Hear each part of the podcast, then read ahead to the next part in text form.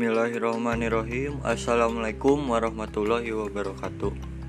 Perkenalkan nama saya Yogi Agaswara. Saya dari UPI Pendidikan Teknik Otomotif B.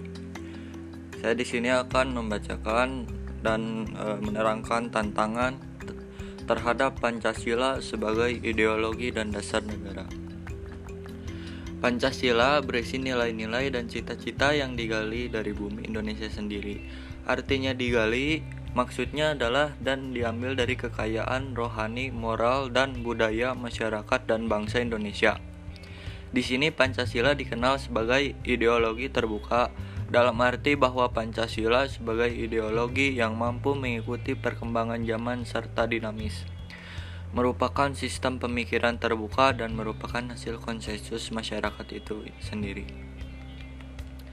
Pancasila merupakan konsensus politik yang sangat menakjubkan. Para pendiri negara mampu menampung semua kepentingan yang ada ke dalam ideologi Pancasila. Dan yang luar biasa adalah mengambil jalan tengah antara dua pilihan ekstrim yakni negara sekuler dan negara agama. Dasar negara yang telah ditetapkan itu merupakan pilihan yang sesuai dengan karakter bangsa asli yang akhirnya menjadi negara yang karakter religius. Rumusan Pancasila yang dikenal sekarang ini bukanlah sesuatu yang tiba-tiba apalagi kebetulan, akan tetapi dari hasil pemikiran yang mendalam dan tidak terlepas dari persiapan kemerdekaan yang dilakukan oleh BPU PKI. Dalam sidang pertamanya pada tanggal 29 Mei sampai dengan 1 Juni 1945, membahas tentang rumusan BPUPKI yang artinya bahwa BPUPKI dalam sidang pertama tersebut membahas untuk menentukan dasar negara pada akhirnya ditetapkanlah Pancasila. Jadi Pancasila adalah jenis fondasi negara bukan yang lain. Bukan sekedar pilar tetapi merupakan dasar bangunan yang menentukan bentuk dan wujud bangunan itu sendiri. Hal ini juga tampak jelas dari pidato Ketua BPUPKI Dr. Kanjeng Raden Tumenggong Rajiman Widyoningrat pada pembukaan sidang dengan mengajukan pertanyaan yang ini. Apa dasar negara Indonesia akan kita bentuk ini?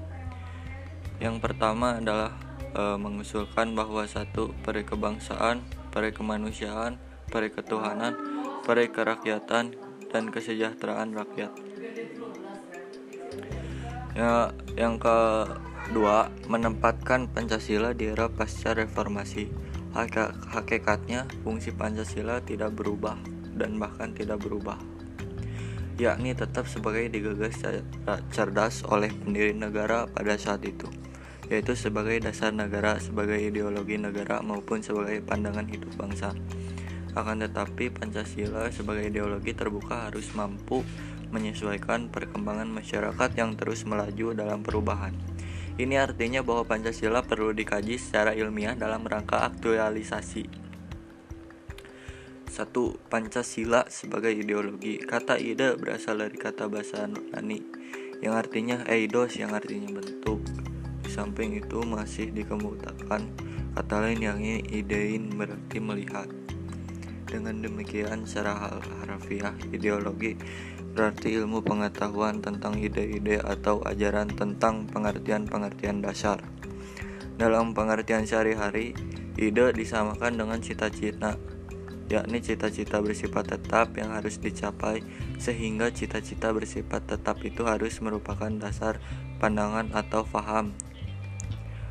Menurut Notonegoro, ideologi negara sebagai cita-cita adalah menjadi uh, untuk seluruh rakyat bangsa yang bersangkutan yang hakikatnya merupakan asas kerohanian dan antara lain memiliki ideologi yang terbuka.